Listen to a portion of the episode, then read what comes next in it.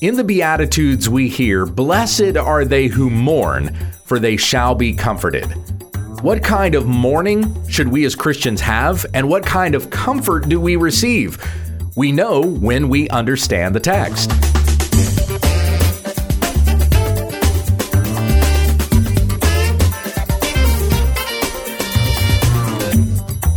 This is When We Understand the Text, a daily Bible study in the Word of Christ, that men and women of God may be complete, equipped for every good work. Tell your friends about our ministry at wwutt.com. Here's your teacher, Pastor Gabe. Thank you, Becky. In our study of the Gospel of Matthew, we are in the Sermon on the Mount and still in the Beatitudes at the beginning of the sermon. So I'm going to start off here by reading these eight Beatitudes again. Matthew chapter 5, verses 3 through 10 out of the Legacy Standard Bible. Hear the word of the Lord. Blessed are the poor in spirit, for theirs is the kingdom of heaven. Blessed are those who mourn, for they shall be comforted. Blessed are the lowly, for they shall inherit the earth. Blessed are those who hunger and thirst for righteousness, for they shall be satisfied. Blessed are the merciful, for they shall receive mercy. Blessed are the pure in heart, for they shall see God. Blessed are the peacemakers, for they shall be called sons of God. Blessed are those who have been persecuted for the sake of righteousness, for theirs is the kingdom of heaven. And you see there at the start and end of the Beatitudes that same statement. They will receive the kingdom of heaven. As I mentioned yesterday, the statement of blessed means approved. Approved are you if you are poor in spirit, if you are uh, if you are in mourning, if you are lowly, if you hunger and thirst for righteousness, you will receive everything from the Lord. Yesterday we looked at verse 3 Blessed are the poor in spirit, for theirs is the kingdom of heaven. Something that I forgot to mention is that with each one of these Beatitudes, you can find the same truth in the Old Testament. Jesus is not issuing anything new, he's actually summarizing things that were even given in the law. In Psalm chapter 40, verse 17, as for me, I am afflicted and needy. May the Lord think of me. You are my help and the one who rescues me. Do not delay, O my God. There are constant expressions like this throughout the Psalms the one who is needy, the one who acknowledges their poor estate or condition, is the one to whom God shows favor. So they are blessed. Blessed are the poor in spirit. And what do they receive? They receive everything. We see that with every one of these Beatitudes the humility that the follower of Christ has, and then the reward that they receive, which is everything. God shows them all favor, all blessing that is guaranteed us in his eternal kingdom. So blessed are the poor in spirit, for theirs is the kingdom of heaven. Blessed is the one who acknowledges they have nothing and they must receive from the Lord. Verse 4 Blessed are those who mourn for they shall be comforted. The beatitude that we're looking at today. Let's define our terms once again. Blessed means to be approved by God. Are those who mourn, what does it mean to mourn? Well, the word literally means with tears. So we're talking about some kind of sorrow, but what kind of sorrow? And then the next part, for they shall be comforted. What kind of comfort then are we talking about? So blessed are those who mourn. Now, the Greek word, if you'll remember again, the Gospel of Matthew was originally written in Greek. The Greek word for mourn means to lament, but it also means and is synonymous with feeling guilt. So it doesn't just mean to be sad or to have this condition of sadness. Remember that I mentioned yesterday, blessed is commonly translated happy but that only makes sense if you understand why the person is happy. It's it's following the stream of blessedness from God to us. We've done nothing, God gives us everything. Knowing we have the approval and favor of God should certainly fill the believer's heart with joy. Likewise, here it's it's recognizing why a person would be in mourning. Why would the follower of Christ mourn? And then they receive comfort from the Lord. So, what is the follower of Jesus mourning over?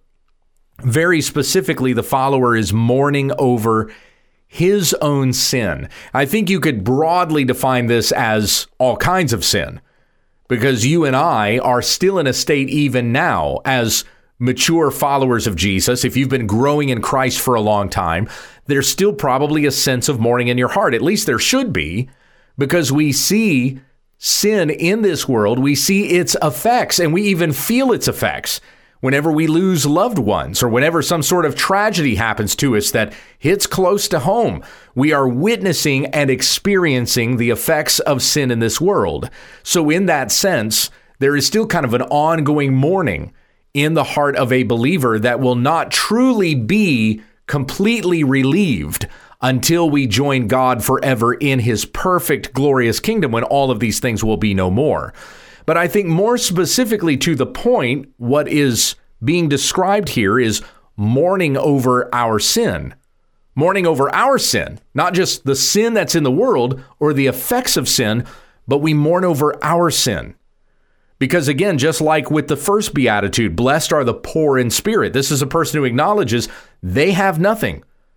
God does not need me, but I need God for everything. It's that person who has the approval of God, and the reward is everything. They will receive the kingdom of heaven. Blessed are those who mourn. The attitude of the person who comes before God is that I am not worthy to be in your presence. My mourning is in the sense that I know what I deserve is wrath and judgment. My sin is egregious. What I have done to betray the God who made me, who made me in his image, he who sits enthroned on high, who has created the universe and sits over all of it. I've sinned against him. The God who made everything. When you go out at night and you look up into the heavens and you see the vast array of stars, God made all those stars. God made the universe that stretches beyond our imagination. We hear the numbers. You know, you might go to a cosmosphere or a planetarium or something like that, and the person who's doing the presentation is talking about how many millions of light years, billions of light years across the universe is. We hear those numbers. We can't even fathom how big that is. We can barely fathom the size of our own world sometimes how much land is before us, how much yet to be explored, how much ocean there is, on and on it goes. These things are are huge for us to conceive of and contemplate. How can we possibly fathom the far reaches of the universe? And yet God has made all of that. You know, I, I often wonder about those persons. Well, I don't often wonder this, but every once in a while it comes to mind. Those persons who we call flat earthers, they believe that the earth is flat and we're just under a big dome and the sun just kind of traverses across that dome and sets and then comes up in the east again the next day. The moon is on its track and whatever. But we're not on a globe. We're not actually hanging out in this vast universe. We're just on this flat disk with a dome over our heads, apparently. That's what flat earthers believe. And what a what a sad belief, really. Because they don't truly know and understand the vastness of what God has created I think that's why God has allowed us to explore the universe the way that we have. And we can't get very far. I mean, we're still trying to get to Mars. We've put a man on the moon, but no one's ever actually made it to Mars, although Elon Musk is trying to be the first one to put a manned mission on Mars. We've not even gotten that far. Maybe during my lifetime, there will be a man who sets foot on Mars but we'll never populate Mars. I mean, if you know anything about the uh, the atmosphere, the living conditions on that planet, there's no way mankind is never going to be populating Mars. Maybe they'll get there. But we won't ever live there, okay? And an understanding of what it means to live on another planet. So God has allowed us to get that far. He's allowed us to even look beyond that. We've got incredible telescopes are able to look into the reaches of the universe and see galaxies we will never ever make it to.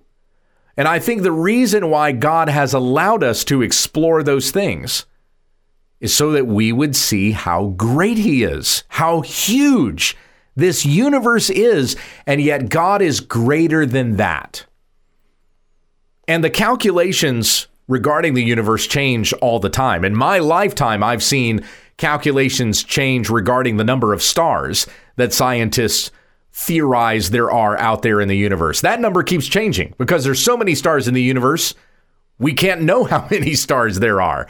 The sun itself being so big and so vast, we can barely contemplate that. And yet there are millions upon millions upon millions of those suns out in the far reaches of the universe. But we look at those things, we look at the vastness of space, and we see how huge God is, and yet he considers us.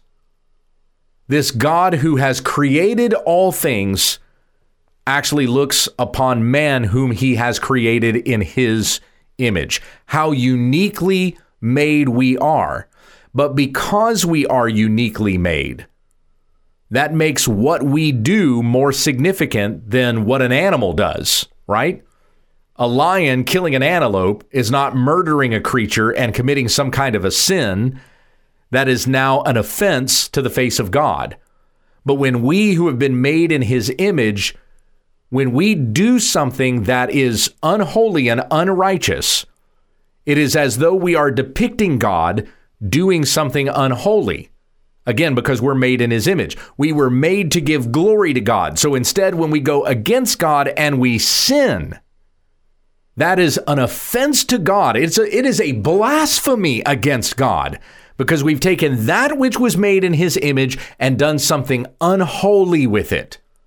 Even the smallest of sins, or what we might conceive or, or, perceive of being the smallest of sins, from our perspective, we might call them small sins. They're still great offenses against God because God, who is perfect and holy, would never be tainted with such evil, but we would do an evil thing in God's image. And therefore, it's as if we communicate that God is unholy or that he would do unholy things. And this is why that is such a blasphemy against God. Let me give you an illustration that I think would would better encapsulate this, or at least on a certain scale, you might be able to understand this a little bit better. There's a pastor that I know of who had to confront a man in his congregation who was committing adultery. And I don't know how the circumstances played out in just this way, but I know that the night that he confronted the man, he found out that he was at a restaurant with the woman who was his adulteress. When the pastor came into the restaurant and approached their table, the man spotted him and already sickness overcame him. You know, you could you could see his countenance fall because he knew he had been caught. But when the pastor came over to their table, he looked at the woman and he recognized the dress that she was wearing. The dress had been given by the pastor's wife to this man's wife, and he had given it to the woman with whom he was committing adultery. And so now the offense is compounded. It is it's a gown that had been given to his wife, but it was even a gown that came from the pastor's wife. And what an unholy thing was being done with that dress that night so that the pastor even took personal offense by that. You've now even brought this sin against my own household. And so, if you can relate to that, if you can see the connection there in that story, how much greater the offenses we commit against God. And when we recognize the sin that we've committed against the God of the universe, so big and so mighty is this God to have created this vast universe that this world hangs in somewhere. And yet he is mindful of us, yet he made us in his image and set us on this small planet. Yet God's affections are toward us, and it's against him, against this great God who loves us, that we have sinned. And when we recognize the seriousness of our sin and what we deserve for that. That causes us to mourn. How could it not? How could you not mourn over the offense that you have done against the God of the universe. I can't tell you the number of times that I encounter individuals. I've had a conversation with such an individual just this week, as a matter of fact, and it's it's still at the beginning of the week. I can't tell you the number of times that I've had a conversation with somebody who has said to me, Why would God, why would a loving God send a person to an eternal hell? It's like, really? When you ask that question, you don't understand how holy God is and how sinful you are. That is exactly what we deserve eternal separation from God and punishment for eternity. Because we have sinned against an eternal God, we receive an eternal punishment. Somebody may not go that far with their question. They may just simply say, Why would a loving God? allow bad things to happen to good people? Even that question assumes we're good and that God is somehow unjust because he would allow us to go through these difficult things. Oh, how we should be praising God that he didn't snatch the life right out of us while we were sleeping last night, but has given us another day to live according to his name, to grow in righteousness and holiness and sanctification that we have in Christ Jesus. So we have a, a, certain sense in our hearts in which we mourn over sin. And maybe when you came to Christ, there was a very deep mourning over that sin. Maybe when you came to Christ, your conversion was like mine, in that you really didn't understand all that deeply your sin. You knew that you had sinned against God and that you needed a Savior because the Bible told you so. And that that's the way it was for me. So I knew that I needed a savior, but I just did not understand the gravity of my sin. It wasn't until years later, really decades later, probably 20 years later, before I finally understood this is how wicked I am. My goodness, what I don't deserve, and yet what God has shown to me. And it was like mourningness overwhelmed me all over again. There was just a, a, deep mourning in my heart when I came to recognize how sinful I am and what I deserve, and yet the favor that God has shown to me, the love that He's shown to me through His Son. When we have that kind of recognition before God, when we recognize before God the sin that we've committed against Him, and yet He shows us His love and favor anyway, we're comforted we're comforted by the gospel. We've mourned over our sin. We have the comforts of the gospel. Because we know that in the gospel of Jesus Christ, our sin has been atoned for. And we are not going to perish. We won't have to live in eternal punishment, though that's what we deserve. We instead have been atoned for, the righteousness of Christ imputed to us we have been adopted into God's family that we might be called the children of God, 1 John 3 1, and that is what we are. And in Christ, we have also been made fellow heirs of his eternal kingdom. So the things that the Father gives to the Son, we are fellow heirs. We get all the stuff the King gets. And that comforts our spirits. How could that not comfort our spirit? We recognize our sin, we know what we deserve for our sin, and yet Christ has paid for our sin, and we're comforted by the truth of the gospel. And in fact, we're comforted every day because we know that the blood of Christ covers us every day.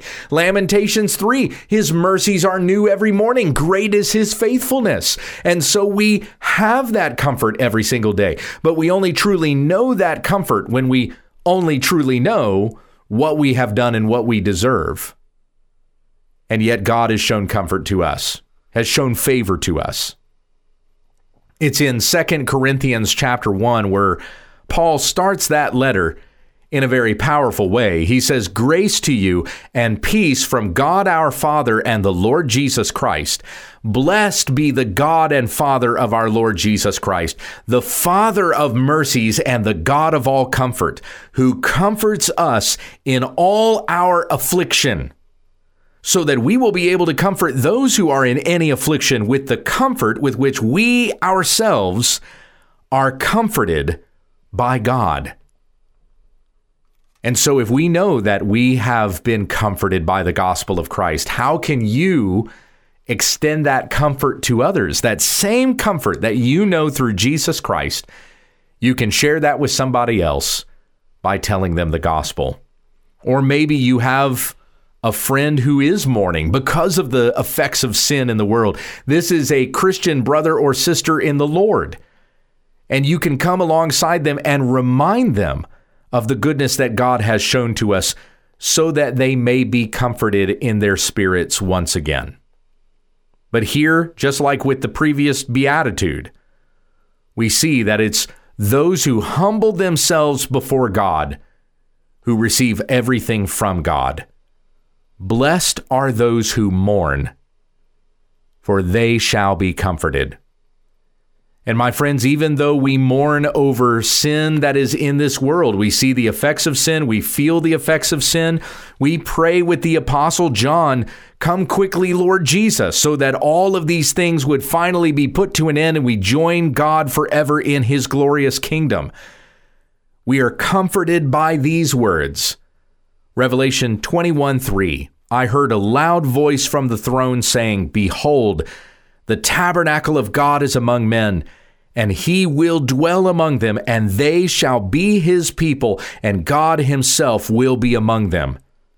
And he will wipe every tear from their eyes, and there will no longer be any death, there will no longer be any mourning, or crying, or pain. The first things have passed away. Those words are a comfort to us now and that comfort will be our reality when the day of the Lord comes.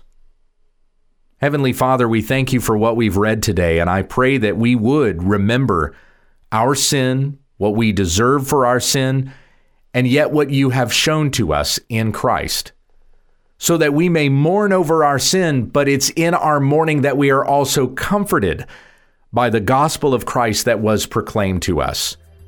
Continue to grow us in the knowledge of your word, in the effects this gospel has on our lives, and give us the courage and the charity to share this gospel with others who need to hear it, that they too would mourn over their sin, but be comforted in Christ our Savior. In His name we pray. Amen. Pastor Gabe is the author of several books and Bible studies, available in paperback or for your e reader. For titles and more information, visit our website at wwutt.com. Join us again tomorrow as we grow together in God's Word when we understand the text.